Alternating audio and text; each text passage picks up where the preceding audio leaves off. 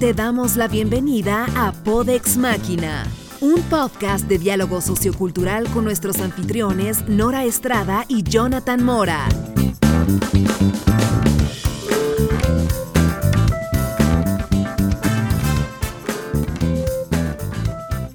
Nora, muy buenas tardes. Afectado nuestro sistema respiratorio, supongo que por nuestra prolongada edad.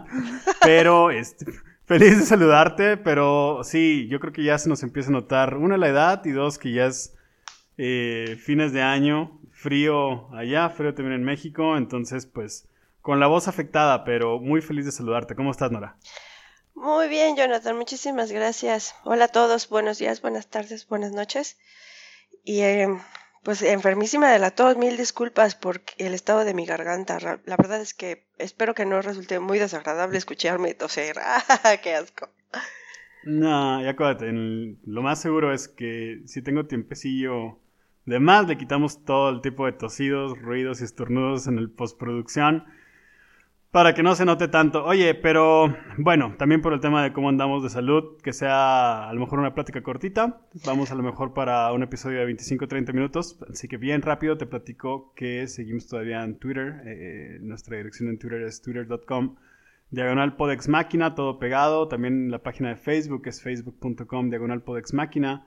Eh, nuestro Instagram, que también es diagonal Podex Máquina, que ya pronto lo vamos a empezar a utilizar para colgar segmentos de lo que conversamos por acá y darle este, muy buen uso. Yo creo que el tema de hoy es un tema que tú manejas muy bien, pero fíjate que yo estaba pensando que considerando que tomamos exactamente como que rumbos completamente contrastantes en la cuestión laboral, pues podemos abordar, abordarlo de una manera muy padre. Vamos a platicar el día de hoy de las diferencias entre una vida laboral dedicada a la vida, pues, ¿cómo decirlo? La vida del asalariado. La vida del asalariado, la vida del trabajo convencional. Que del Godínez de normal. Exacto, del Godínez. Fíjate que me gustaría decir que el, el Godínez que trabaja de 9 a 5 de la tarde, pero la realidad es que entre más avanza la industria, más te das cuenta de que trabajamos de 8 de la mañana hasta 6, 7 de la tarde. En contraste con la gente que se dedica a la investigación, que tienen, este, hasta donde yo tengo entendido y por lo que veo en tu persona, vidas bastante relajadas, con horarios bastante, bastante cómodos y pues cantidades de dinero que realmente yo creo que no merecen. No sé qué opinas, Nora. Bueno, déjame hablar primero de mi horario relajado de trabajo. Ajá.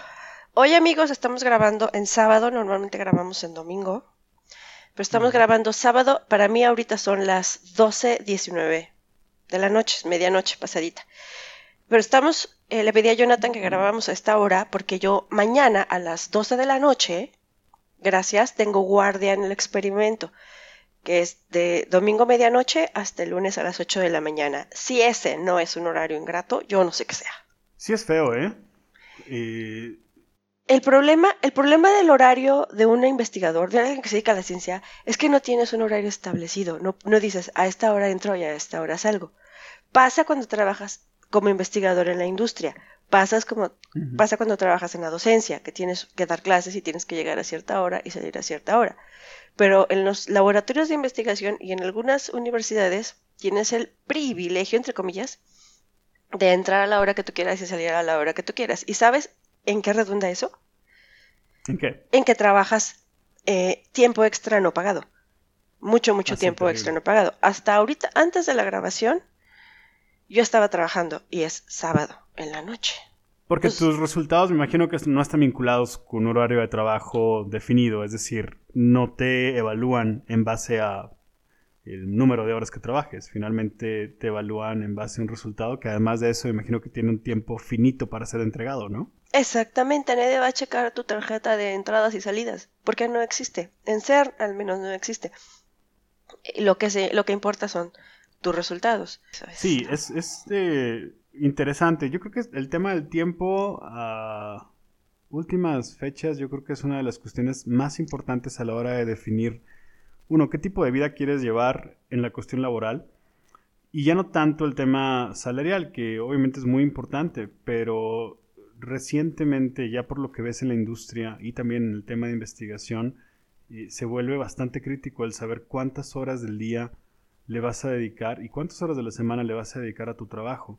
Pues si lo abordamos esto, Nora, desde el punto de vista, supongamos que hoy un muchacho de 17 años que va terminando la preparatoria, va a empezar la universidad, se empieza a cuestionar, yo creo que por ahí de los, no a los 18 años, pero por ahí de los 22, 23 años que van terminando la carrera, llega un momento en el cual eh, los chavos se cuestionan, algunos de ellos, si la vida que persiguen está orientada hacia el ramo de la investigación o hacia el ramo de la industria.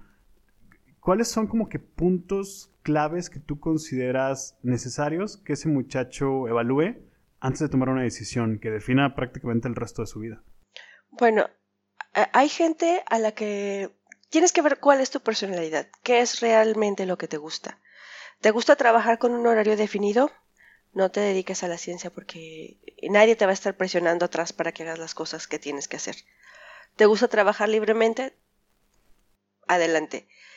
Uno de los pros de trabajar en la onda científica, en la investigación en particular, es que tu, infancia se prolonga indefinidamente. Y puedes clavarte en la academia por años, no tienes que enfrentarte al mundo laboral, lo cual es muy feo, hasta que ya es demasiado tarde a veces. Y mientras, pues realmente la investigación se trata de estar buscando problemas, de estar buscando soluciones y eso es puro pinche juego. La verdad es que es divertidísimo hacer ciencia. Es muy divertido explotar cosas.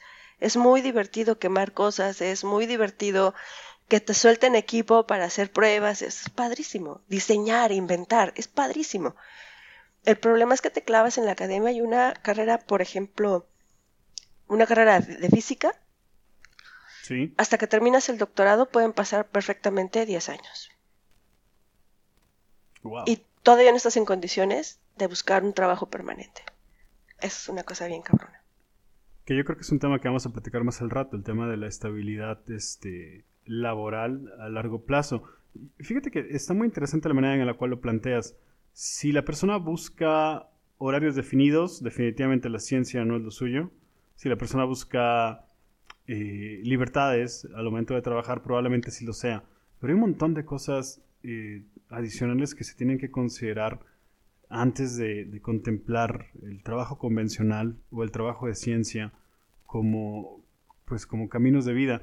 Yo me acuerdo cuando tenía 15, 16 años, era muy común escuchar que la gente te recomendara, y yo creo que a fechas recientes todavía se presenta este tipo de frase en la cual te dicen que te dediques a algo que amas, es decir, que, que sigas tus sueños, si, nos vamos por esa manera de pensar, ¿realmente tú crees que, vale la pena llevarlo a cabo así? O sea, ¿es inteligente tomar decisiones respecto a tu vida laboral basado en lo que te gusta hacer? No lo sé, Jonathan. Te voy a ser honesta, no lo sé. Yo pensé cuando escogí mi carrera que yo perseguía eh, un sueño y ahora a mis 30 y 10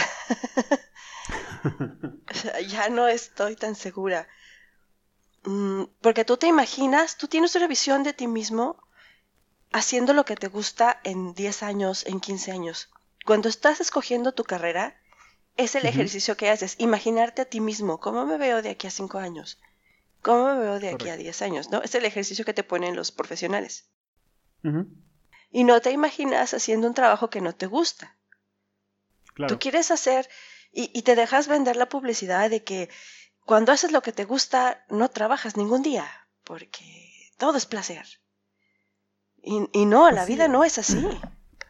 Yo veo, por ejemplo, eh, amigos míos, conocidos míos, que en algún momento ellos estudiaron una carrera orientados a lo que en ese momento ellos consideraban que amaban. Un ejemplo muy claro, por ejemplo, es el diseño gráfico, la arquitectura, eh, fotografía, cosas, cosas que en el momento en que tú escuchas, por ejemplo, una carrera como filosofía y letras, eh, lo primero, desde un punto de vista estrictamente laboral, tú piensas, bueno, pero ¿cuál es el mercado laboral para, para una carrera así?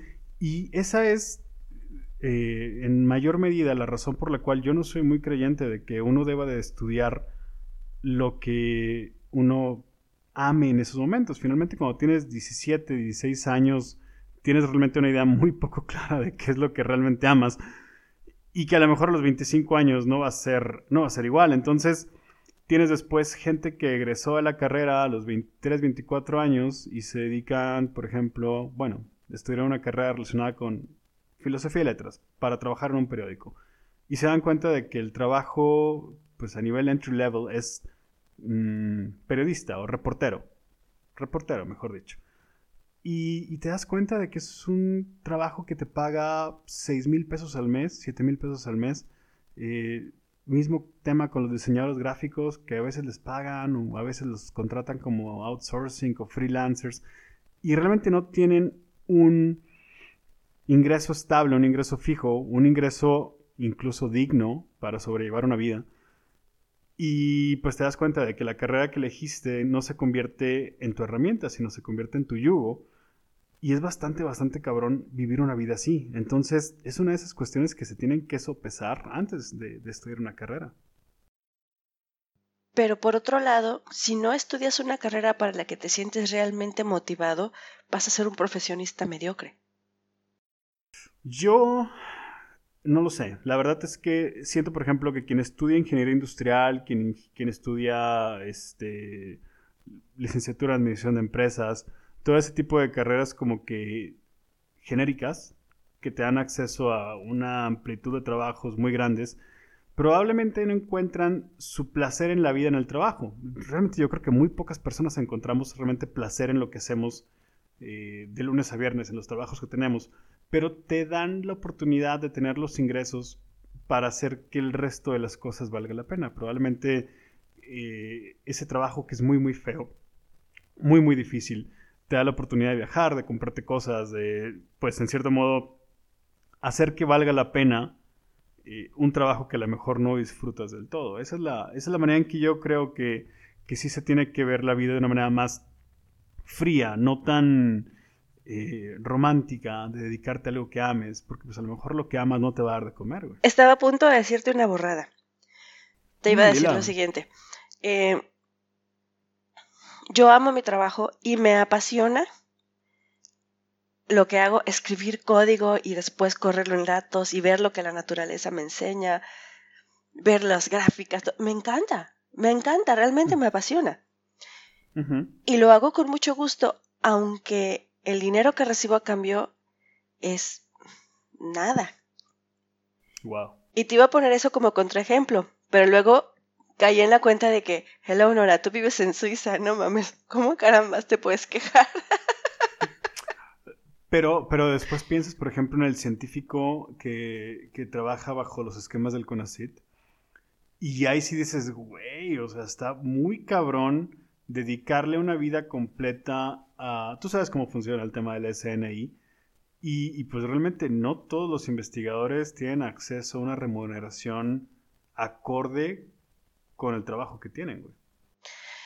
No, y menos los particuleros. La verdad es que nos tratan muy mal. El CONACIT y el SNI nos tratan muy mal. Porque trabajamos en colaboraciones muy grandes. Pero bueno, esa es harina de otro costal.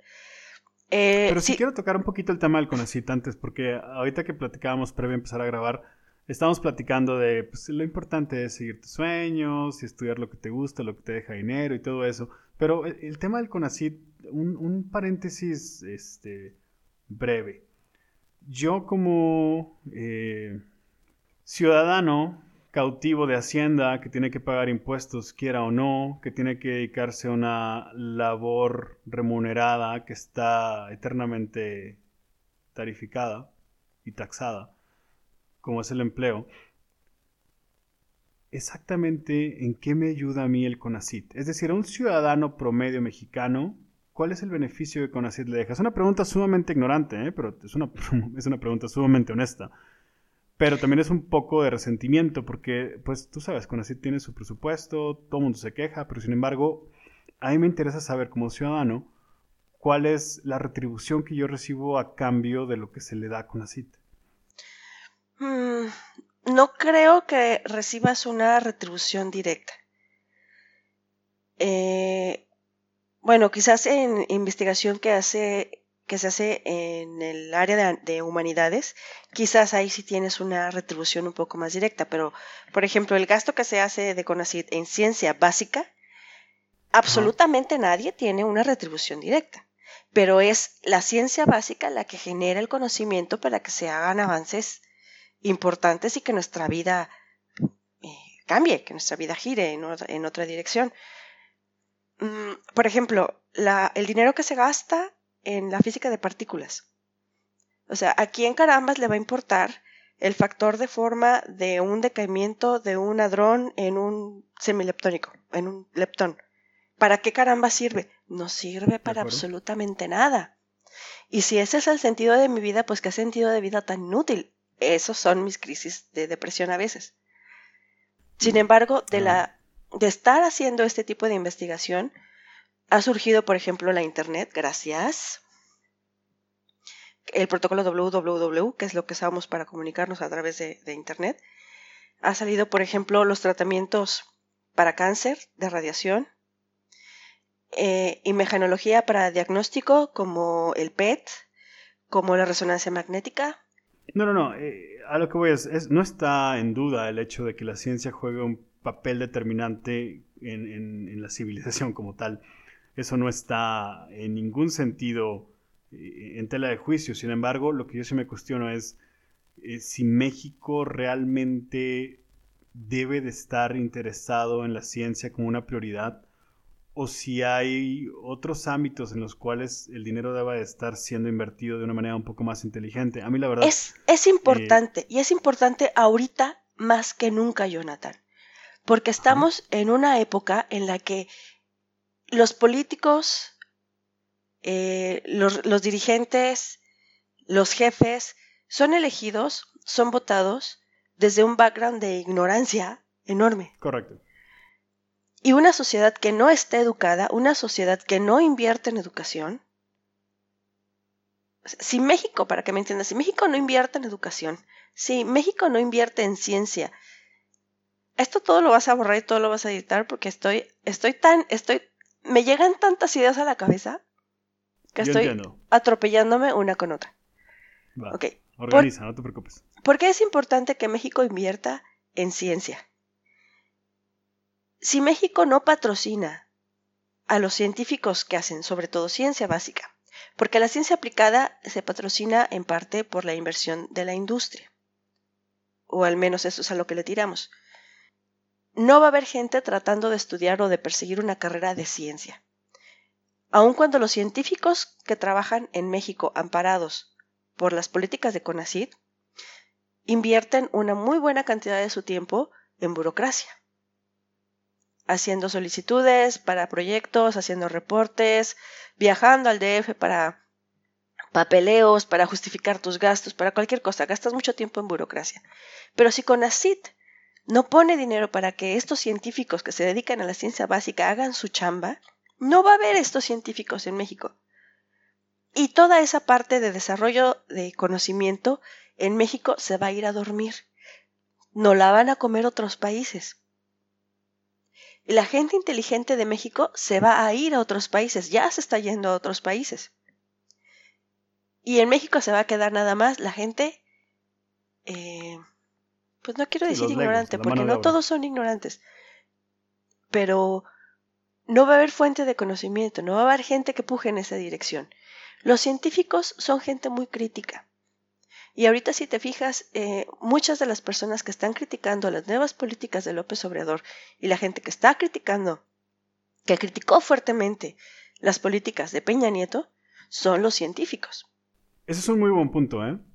La importancia de tener miembros de la comunidad científica participando activamente en la política de cada país, eh, yo creo que es uno de los métricos en los cuales puedes darte cuenta la madurez política de una nación. Y, es algo bastante conveniente para el país eh, que haya gente que esté levantando la mano y que no únicamente proceda de, del ala política del país, que, pues ya sobra y basta de lo que nos dan, sino que sea la, la comunidad científica la que haga una pausa, ponga el pie bien fuerte en el piso y diga, oigan, esto está mal y esto, esto va mal. Y, eso es bastante, bastante, bastante positivo. La verdad es que yo creo que fin del paréntesis me da mucho gusto que me haya respondido a eso porque es un cuestionamiento constante eh, que yo tengo con el tema del CONACYT. Te voy a decir, para no este, ¿cómo decir? Para no involucrarlos mucho con el tema y no profundizar más innecesariamente.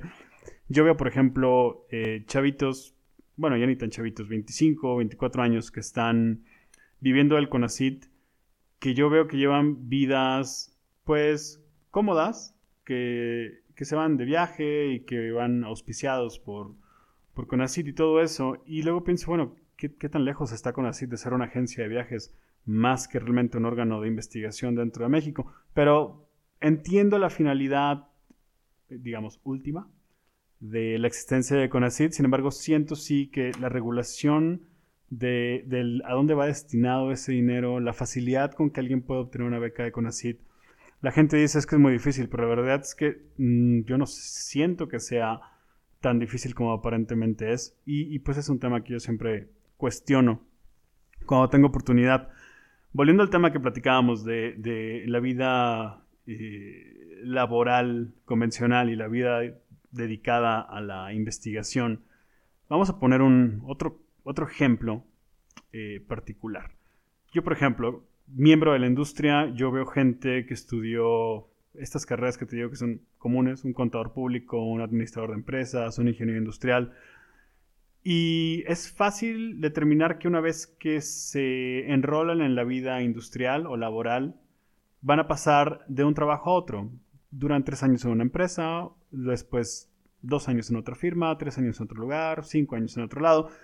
Y puede tener, o pueden ellos también tener la certeza de que pues hay trabajo y acumulan experiencia y conocimientos que son deseables para otras empresas y en cierto modo tienen garantizado un lugar dentro de la industria por un tiempo bastante largo de tiempo. Pueden llegar a los 50, 55 años y tener todavía un espacio laboral bastante, bastante estable. ¿Sucede lo mismo con la gente que se dedica a la investigación? Cuando te dedicas a la investigación básica, mm, el flujo de tiempo va eh, muy diferente. Cuando haces una carrera de ciencias, la carrera, por ejemplo, física en particular, te cuesta... Permíteme un segundo, pausa, aguanta.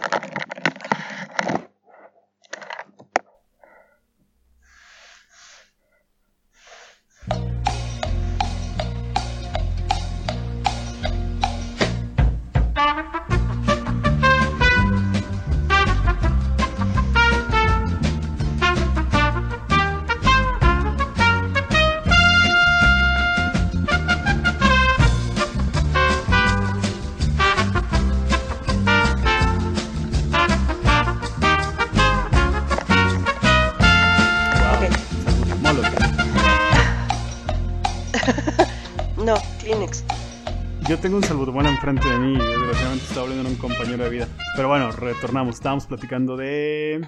¿Qué? Ah, ah te, preguntaba si... Por ejemplo, si estudias, si estudias física, son cuatro años de licenciatura, dos años de maestría, tres a cuatro años de doctorado. Ya fueron ahí, ¿qué? ¿Diez años? Once años de carrera. Y sales con un doctorado bien chingón. ¿Quién te contrata? absolutamente nadie. Yo no te contrataría, francamente. Te vas Porque le dedicaste 10 años de tu vida a estudiar y, no creo, aparentemente no, no, veo que estés muy interesado en trabajar, trabajar. No, no, sí, sí, quieres trabajar y quieres ya emprender tus, tus propios proyectos de investigación independientes, pero nadie te va a ofrecer una plaza hasta que no tengas un postdoctorado. Ah, ya te entiendo, ok. ¿Quién te ofrece empleo? ¿Te refieres en el área académica o En el área académica. Claro. Después del doctorado, tienes la opción de irte a la industria.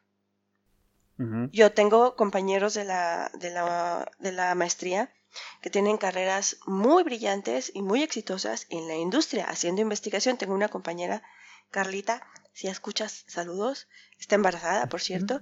Ella trabaja en una empresa de aviación, haciendo investigación.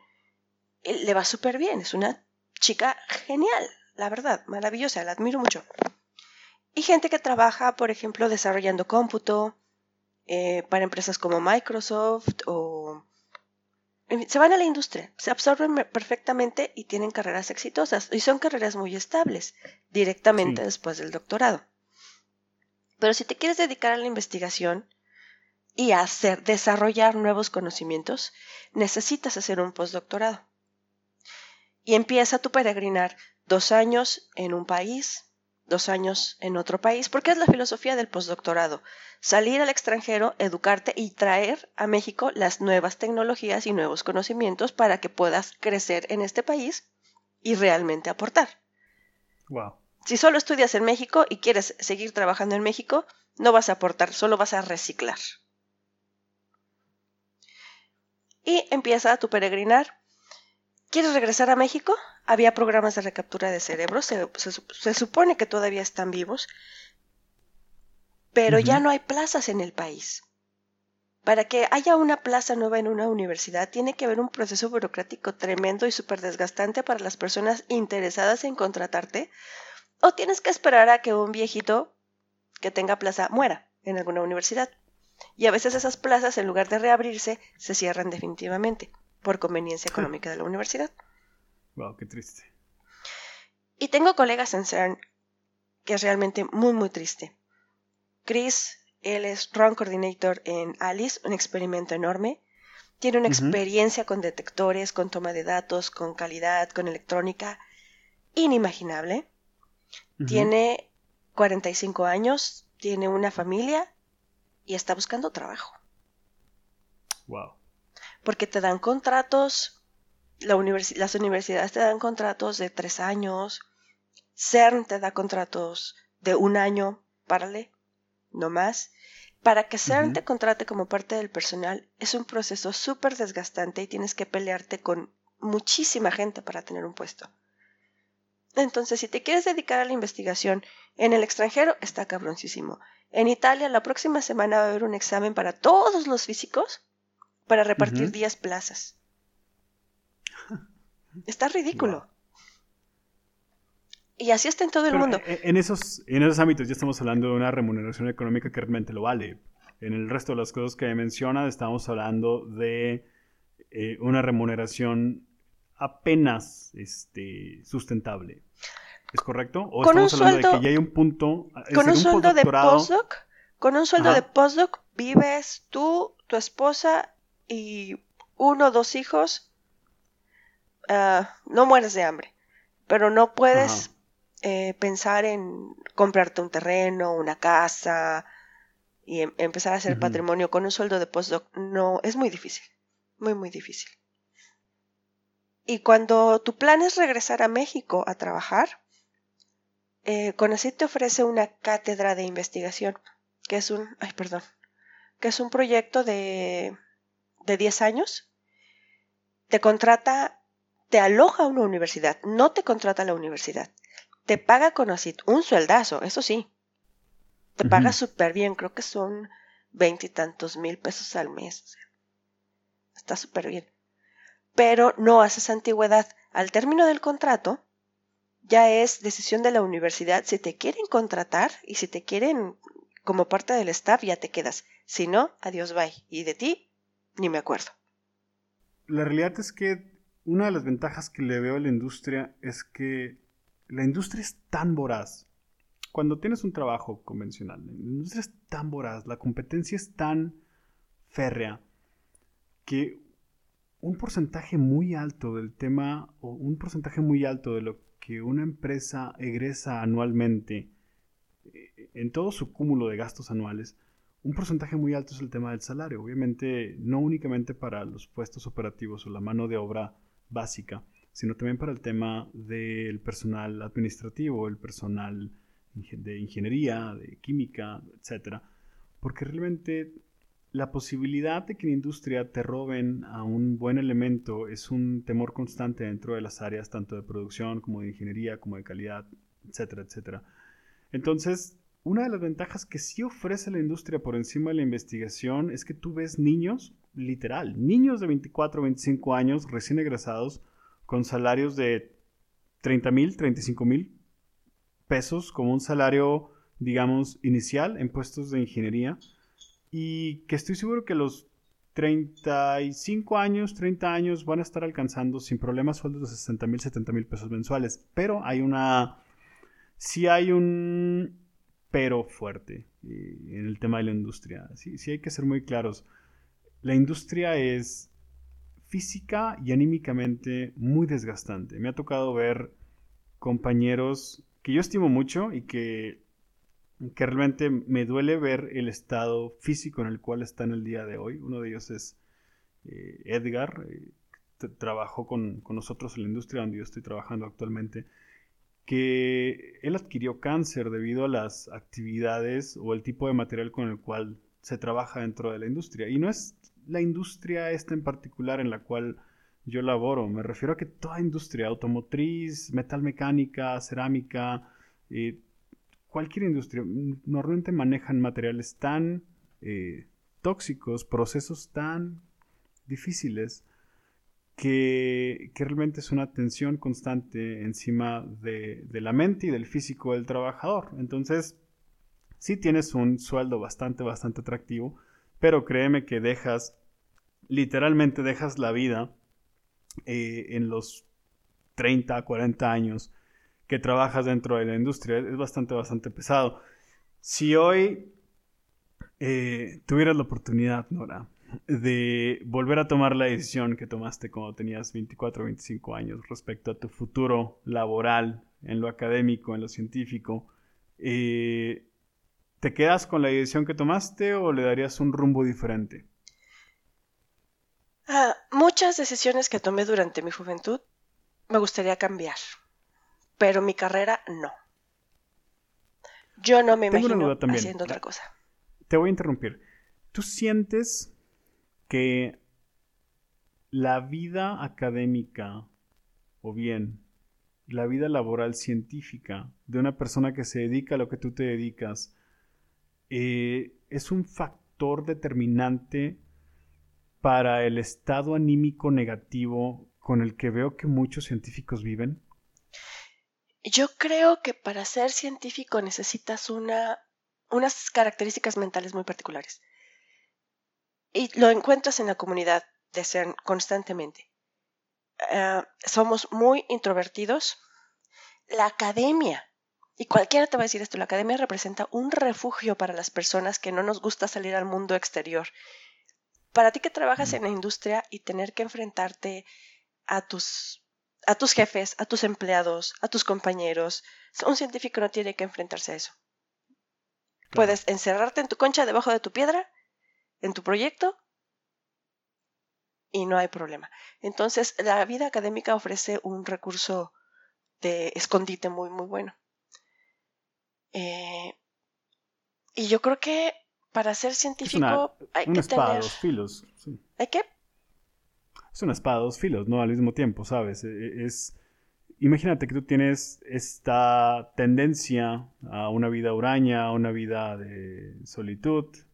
Y tú sabes lo que, lo que decías ahorita, una, una conducta visiblemente introvertida y la academia te da la posibilidad no solamente de mantener esa manera de vivir, sino profundizarlo y hacerlo un recurso, una herramienta para tu manera de, sobrevivir. Más bien no te una persona probablemente más huraña. No te presiona, no te presiona a salir de la, de la concha. Y está muy bien. Hay gente a la que no nos gusta ser presionados. Hay gente para la que a, lo mejor es una cosa contraproducente, pero hay gente que con presión no funcionamos. Nos rompemos. Entonces, para mí está, está muy bien estar haciendo investigación en mi oficina. Si no veo a nadie en una semana como esta semana que he estado encerrada en mi casa, he estado trabajando todo el día, he estado asistiendo eh, por vídeo a las reuniones y tengo que salir mañana porque tengo guardia. Pero si no fuera por eso, yo aquí me quedaba trabajando una semana más. Así es. Wow. Sí, sí, suena, suena padrísimo. Esa parte de de la investigación sin duda suena bastante apetecible, ¿no? El hecho de no tener un horario eh, regulado. Yo te estoy diciendo que muchos científicos son así. Te estoy diciendo también que muchos científicos eh, batallan para, para, para vivir, para trabajar, para encontrar una posición. También te estoy diciendo que los científicos no se hacen ricos, pero no es la regla general, ¿eh? También hay gente normal haciendo ciencia también hay gente que sabe hacer negocios, además de hacer ciencia, y que les va muy bien. Eh, también hay gente bonita, haciendo, bonita y sonriente, haciendo ciencia. Hay de todo, hay de todo. Pero igual ya sabes, como identificas un arquetipo de, personalidad para la ingeniería, un arquetipo de personalidad para, para el arte, para la literatura, o sea, igual para la física hay un tipo de personalidad. Pero no es, una, no es algo general, no es una regla, hay de todo. Y no de que estudies ciencia, déjame, porque siento que la gente se va a quedar con un sabor de boca de que no, ya no quiero estudiar física porque me voy a morir de hambre, voy a sufrir mucho. No, es muy divertido, es muy bonito y depende mucho de las decisiones que tomes en determinado momento. No dejar ir las oportunidades es muy importante. Si hubiera una persona que escuchara esto y que estuviera decidiendo o estuviera teniendo problemas para decidir qué hacer con su título y cómo continuar con su vida en lo laboral, yo personalmente le recomendaría probar ambas. Yo creo que una eh, decisión no debe de suprimir a la otra. Es decir, puedes dedicarte a la ciencia, pero también pudiste haberle dedicado unos años a la industria. Y viceversa, pues aquí el tema, lo que, lo que, sí hay una particularidad y creo que es bien importante ser muy claro. Si tú le dedicas cinco años de tu vida a la investigación y después presentas tu currículum en una empresa, eh, vas a tener problemas. Es decir, vas a tener problemas para colocarte dentro de la industria porque si hay un estigma muy fuerte sobre los científicos, eh, visto desde la industria. Es decir, tú me llevas un currículum para trabajar dentro de ingeniería y estuviste cinco años sin, sin y yo lo primero que voy a pensar es, tú no perteneces a la industria, tú lo que quieres hacer es academia, lo que quieres es dedicarte al ramo docente, a la investigación. No, porque te voy a, decir, los científicos tienen una habilidad muy buena para resolver problemas que no van a tener tus ingenieros o que no van a tener tus administradores.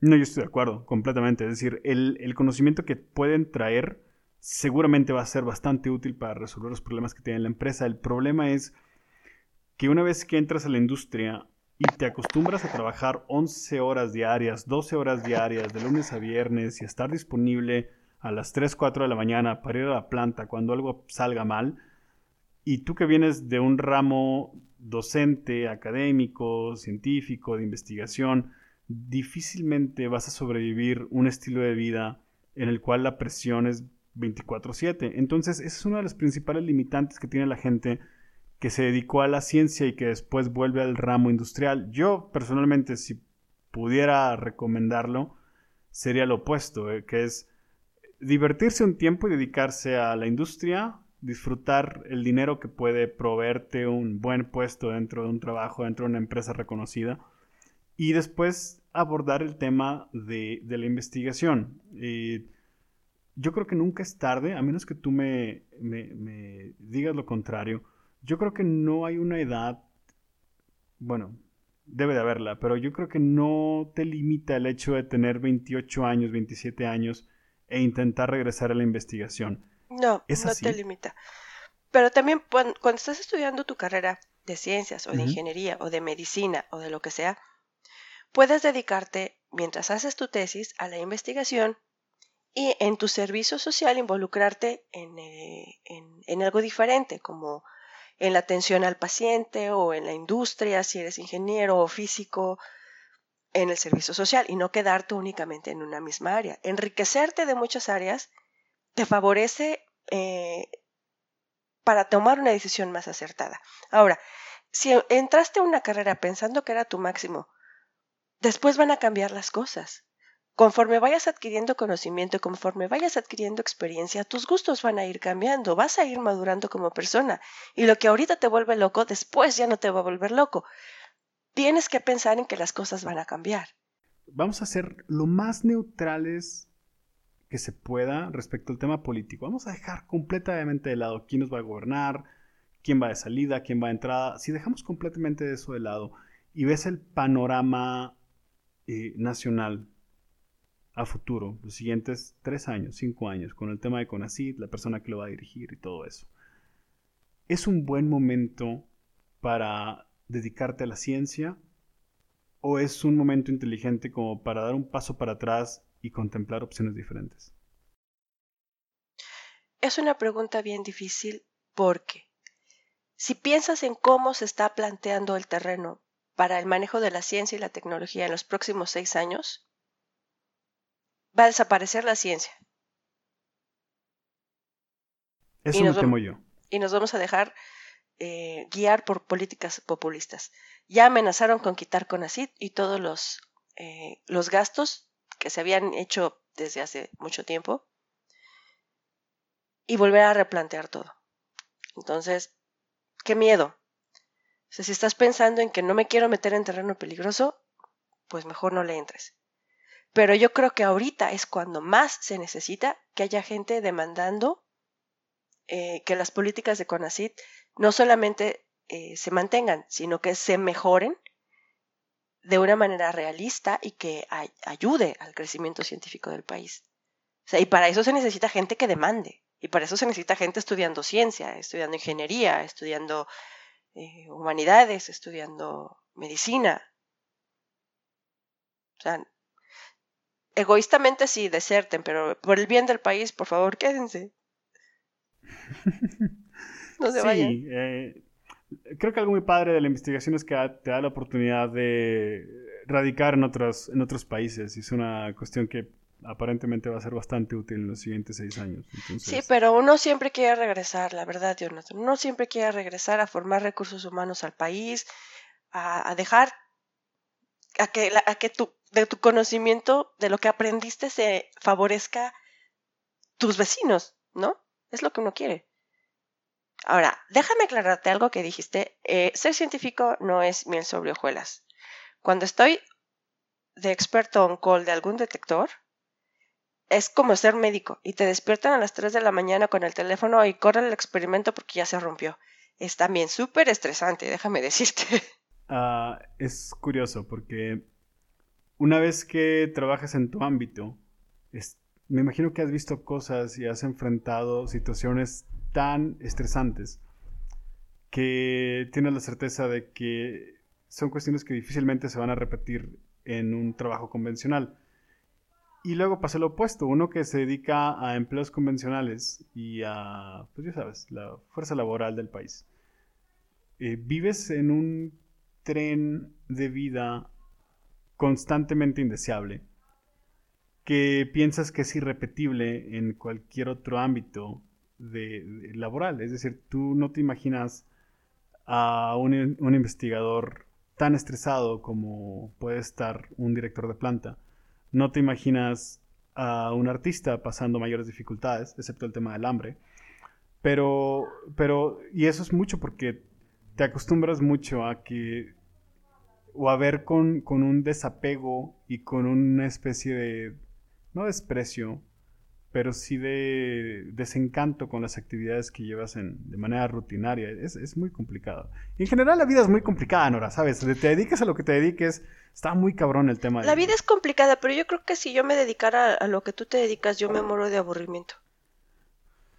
Y yo, la verdad es que si yo me dedicara a lo que tú te dedicas, no sobreviviría un día en un ambiente multicultural, por ejemplo. O sea, no me lo imagino.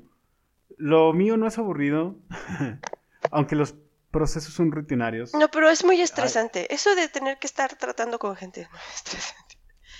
No me gustaría, por ejemplo, ¿tú tienes que despedir gente? Sí, ayer Yo no podría. me tocó correr a una persona.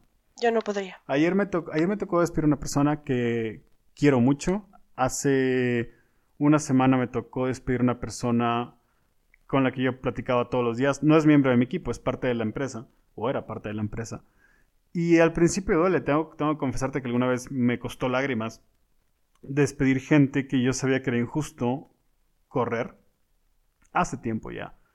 Y después se va convirtiendo en algo tan rutinario, tan convencional, que ya lo ves con sonrisas y te despides de la gente con abrazos. Y ya lo, te das cuenta de que ni es trágico para ti, tampoco lo es del todo para la otra persona, es simplemente el cómo funciona la vida laboral convencional. Entonces, aunque tengo que confesar que cada persona que se sienta conmigo a platicar el tema de su baja, de correrlo, nunca es sencillo, nunca es fácil abordar el tema, nunca vas a abordarlo con la misma facilidad en que hablas de un aumento de sueldo. Nunca lo, o sea, para ciertas cosas hay un script. Para rechazar a una persona para un puesto hay un script, es sencillo y es lo puedes volver en algo bonito. Pero para correr a una persona, para decirle en estas fechas que se va a quedar sin trabajo, que su familia a lo mejor va a tener regalos no tan buenos porque no va a recibir su aguinaldo completo, su fondo de ahorro duplicado, es complicado. Es, es complicado también considerando que me pasó a mí. Es decir, el año pasado yo estaba en una situación bastante complicada partiendo del hecho de que perdí mi empleo por estas fechas. Entonces, eh, te pones en los pies de los demás y, y es, es complicado. Pero Aranza me dice que elegí eh, el, área de la industria correcta, así que eso me tranquiliza. La verdad es que yo la gente que trabaja con eh, PLCs y robótica y todo eso. Aranza es una de ellas. Y no puedo, o sea, no puedo. No puedo calcular un eje Z con un XY eh, me sale más fácil el, correr a una persona. Lágrimas es más sencillo. A mí me pones a, manejar finanzas de una empresa o me pones a, correr gente o a moverlos de un puesto a otro. Colapso. No, no, no. No, no, no. Finanzas, güey. O sea, espero que esto no, esto no me cause ningún problema allá afuera, en la vida real. Pero hay que ver el tipo de características de personalidad que tiene que tener un individuo que se dedica a finanzas. Vaya gente. Hace, así rápidamente te cuento. Yo ahorita, por ejemplo, para mis trabajadores no tengo cosas básicas que tendría que tener, no voy a entrar en detalles, pero es básicamente porque un, eh, un ítem que es muy común dentro de la industria, eh, Finanzas me dijo, bueno, Finanzas lo detuvo, no me lo va a comprar porque me dijo, pues es que está muy caro. Entonces, así, o sea, y le digo, bueno, entonces dime un número, o sea, dime cuánto puedo gastar para poder obtenerlo. Me dijo, no, no, es que no hay un número, simplemente pues, se nos hizo muy caro. O sea, son como un oráculo con el cual te tienes que enfrentar y, acercar con, respeto, como si fuera una deidad, porque son... Eh, no puedes adelantarte al pensamiento de ellos. A pesar de que son gente muy cuadradita, porque son finanzas, a la vez, o sea, funcionan como una especie de, de, de, como de control, como un overlord de la compañía, algo muy cabrón. Entonces, sí, es, es de esas cosas que eh, aprendes trabajando en la industria. Poco a poco te vas acostumbrando a ese tipo de Tú te dedicaste a las ventas también, ¿no? Eh, pues a los 34 años yo creo que ya le entré a todo. Este, me tocó manejar un taxi, me tocó me tocó ventas, me tocó atender mesas como mesero, me tocó pues un chorro de cosas. Sí, yo también. de inglés. yo estuve dando clases, me dediqué a las ventas, me dediqué, pues, y este es el lugar donde estoy. A cantar. Ah, sí, también fui cantante, qué oso. sí, tienes la voz. Sí, lo escuchamos todos los días en tu voz, escuchamos que la, voz pertenece a la voz de una cantante. Qué oso. No, yo, ¿Algún día a mí no me da Algún día me dedicaré otra vez a la cantada. Sí, yo creo que todo va hacia una regresión. Ahorita es como que el clímax de mi vida laboral, otra vez después, cuando ya no me quieran en ninguna planta, me voy a dedicar a dar clases de inglés. Y luego me voy a dedicar a un taxi y luego voy a morir. Ese es más o menos como veo los siguientes 20 años en mi vida. Pues yo la verdad no sé. En dos años que termine este proceso de doctorado y voy a tener experiencia de dos años en CERN, trabajando con detectores, análisis de datos, con colaboraciones internacionales. La verdad, no sé si eso me va a servir para algo. Yo creo que sí, ¿no? Es decir, sería una mamada que regresaras a México y en las universidades vieran tu currículum y digan de que, mm, CERN, como para qué nos sirve que ya... Bueno, no, no creas, conociendo que es México, güey. Probablemente te vas a enfrentar con gente que va a decir de que no mames, esta persona estuvo en CERN y de pedo le des trabajo porque nos va a dejar a nosotros sin empleo. Mm, esa es la mentalidad acá. O, mi esperanza quizás va a ser dar clases de física en alguna universidad. Y ya. Pero trabajo de investigación en México, quién sabe. Entonces no, sé, cómo está mi futuro, cómo pinta mi futuro. Yo espero que no sea dando clases en la universidad. La realidad es que uno, hasta mucho después de que termine la universidad, aprecia a sus maestros y se dan cuenta de que era gente que sabían. Durante la universidad, pues yo creo que nadie va a apreciar el que sepas mucho. Hay dos o tres chavitos por cada 40 que van a decir de que, wow, la profesora Nora realmente sabe bastante. Pero el resto, los otros están ahí nada más por el papelito. Y no importa, no importa. Pero yo conozco las mentes más brillantes de mi generación de licenciatura en la facultad. Los más brillantes, Jonathan. Geniales, físicos geniales.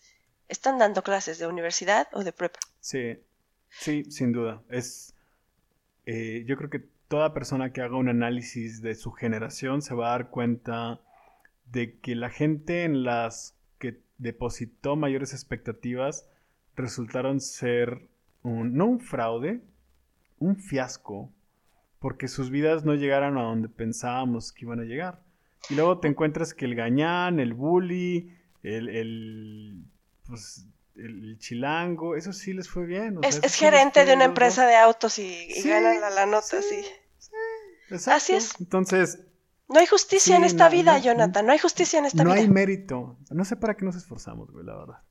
La verdad. O sea, siendo medianamente honestos y medianamente serios, la realidad es que el éxito, sea lo que sea que, signifique, no va de méritos en la vida. La realidad es que tú puedes esforzarte un chingo, intentar ser el mejor en lo que haces y no vas a tener el nivel de éxito en tu vida que tiene una persona que simplemente tuvo suerte o nació con todo a su favor, el apellido, el color de piel, etcétera, para triunfar.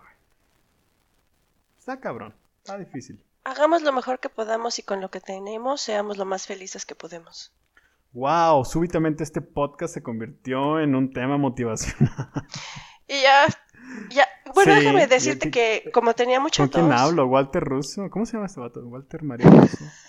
Sí, güey. Es que ya le entré al mezcal, ese es el problema. Ah, sí, güey, sí suena eso, de que oh, hagamos lo mejor que podamos con nuestros días, sí, suena como mezcal. Pues es que es la verdad. Pues, Mira, no sé qué me espera la vida dentro de dos años, pero ahorita estoy en Suiza, así es que comeré fondue. Pues ya que. Sí, disfruta, disfruta. Yo no digo que el futuro vaya a estar mal para ti. Sin embargo, oye, Suiza, eh, once in a lifetime, ¿eh? Y muchos ni siquiera accedemos a eso jamás. Ah, en su próximo capítulo de su gustado podcast. Tráeme unos toblerones. No, no, qué naco. Tráeme unos, tráeme unos dulces característicos, chocolates pues, de ella. ¿Toblerones? Gracias por acompañarnos. Recuerda seguirnos en redes sociales y escucha más episodios en www.podexmáquina.com.